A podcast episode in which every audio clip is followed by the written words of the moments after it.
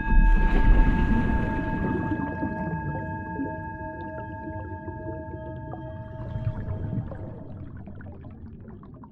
Salut Jérôme. Salut Marc. Ravi de te retrouver. On est toujours dans votre aquarium de Lyon. Il y a toujours Muriel, notre petite fée, à côté de nous. on entend peut-être les bruits des enfants qui visitent vos salles où il y a des silures, où il y a tous ces poissons de mer incroyables dont on est en train de parler avec toi. Justement, tu es le capacitaire de cet aquarium de Lyon. La plupart des poissons dont on parle, ben, on peut les voir chez vous et dans d'autres aquariums. Et donc, j'invite tout le monde euh, à le faire. Hein. C'est des petites merveilles qu'il faut évidemment voir et même des grosses. Aujourd'hui, Jérôme, on va parler des ostracidés. Tu connais mon obsession pour l'étymologie. Ostrakon euh, en grec, c'est la coquille. Hein. Et donc les ostracidés de cette famille des tétraodontiformes, donc on l'a dit, c'est tous ceux qui ont une espèce de dentier incroyable, ça veut dire quatre dents, hein, les tétraodontiformes, qui prennent leur nom des poissons ballons, les tétraodontidés. Et aujourd'hui, les ostracidés ben, fait partie de ce, ce même ordre. Ce sont tous les poissons coffres. Alors j'aimerais que tu nous décrives ces poissons bah, Les poissons coffres, on va faire simple. On va déjà euh, partir de leur forme. On a vraiment affaire à une boîte qui peut être rectangulaire ou trapézoïdale. Et ça, ça va varier en fonction du genre. Donc on est sur euh, une famille qui regroupe 7 ou 8 genres. Là, les scientifiques ne sont pas tout à fait d'accord.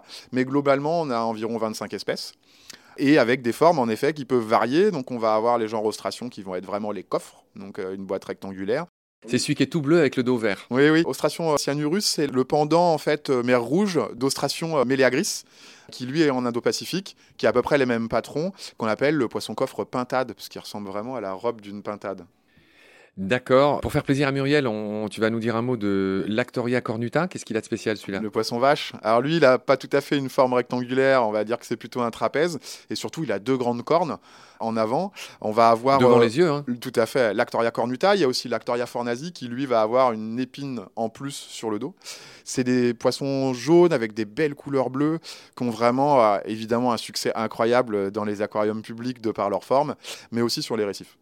On rappelle à ce stade euh, que ce sont des poissons qui, on l'a déjà dit, qui nagent très lentement, c'est des poissons de récif, euh, mais par contre qui ont une manœuvrabilité extraordinaire. Tu disais qu'ils faisaient très facilement des, des vrilles, des demi-tours. Euh, ils ont une précision incroyable pour s'alimenter. D'ailleurs, qu'est-ce qu'ils mangent?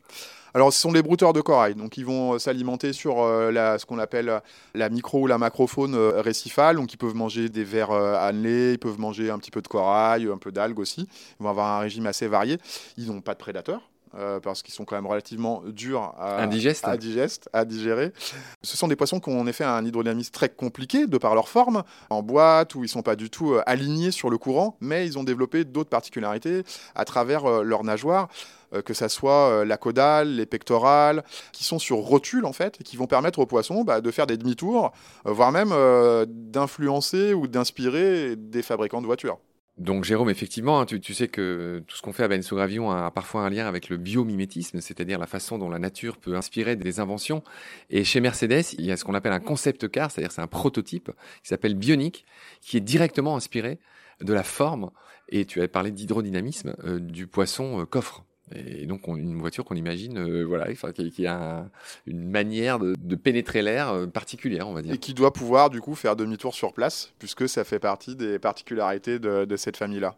Ce qu'on imagine très bien en ville, euh, tac tac, demi-tour frein à main. Mais c'est pas le seul biomimétisme. On étudie aussi les plaques osseuses qui forment le coffre, en fait, par rapport à leur résistance, leur capacité, en fait, à, à, former un exosquelette résistant à la pression qui peut être très importante sous les mâchoires de certains prédateurs. Alors moi j'ai fini ce que j'avais noté sur les ostracidés, hein, ces poissons coquilles, ces fameux poissons coffres. Peut-être juste ajouter qu'ils sont capables de déloger les petits invertébrés dont ils se nourrissent euh, en faisant des jets d'eau avec leur bouche. Ils soufflent. voilà, et il y a beaucoup de ces familles-là, des tétraodontiformes, qui font ça. Hein. Tout à fait, ils soufflent et puis ils vont décoller la partie supérieure du sable pour aller euh, creuser dessous. Voilà, donc euh, c'est une technique pour s'alimenter. Et c'est là qu'on se, qu'on se doute que c'est pour ça qu'ils ont besoin d'être très manœuvrables, parce que c'est des gestes très précis qu'ils doivent faire. Et de pouvoir rester euh, sur une position fixe, c'est-à-dire un peu comme un hélicoptère. Faire du surplace. Voilà, et ça, c'est des capacités euh, d'hydrodynamisme qu'ils ont par contre par rapport à d'autres poissons. Juste pour finir, citer quelques genres, on, a cité l'ostration, le lactoria, il y a aussi Tetrasomus, qui est un genre euh, assez sympa. Tout à fait, ouais, ouais. Qui est, comment dire, euh, oui, avec des épines. Partout. voilà. Il a beaucoup, beaucoup d'épines. Puis je vais citer mon euh, préféré, moi, c'est Lactofris. Lactofris, c'est un poisson coffre qui a encore une forme un peu particulière. C'est un petit peu un remix entre l'ostration et le lactoria. Il va avoir une tête un peu plus haute. Et Lactophrys bicodalis, euh, qui est dans les Caraïbes et, qu'on appelle le coffre Zinga, est vraiment un poisson très très beau. Je vous conseille d'aller voir. Tu en as ici? Non. Prochaine fois. D'accord Jérôme, eh ben, si tu as fini, nous avons fini sur les ostracidés et du coup on en a fini avec ce cycle dans le cycle sur les tétraodontiformes. On va passer à autre chose la prochaine fois, on va changer de focale, on va aller explorer d'autres, d'autres animaux. D'ici là, je te remercie pour tes lumières, prends soin de toi, salut. À très bientôt Marc, merci.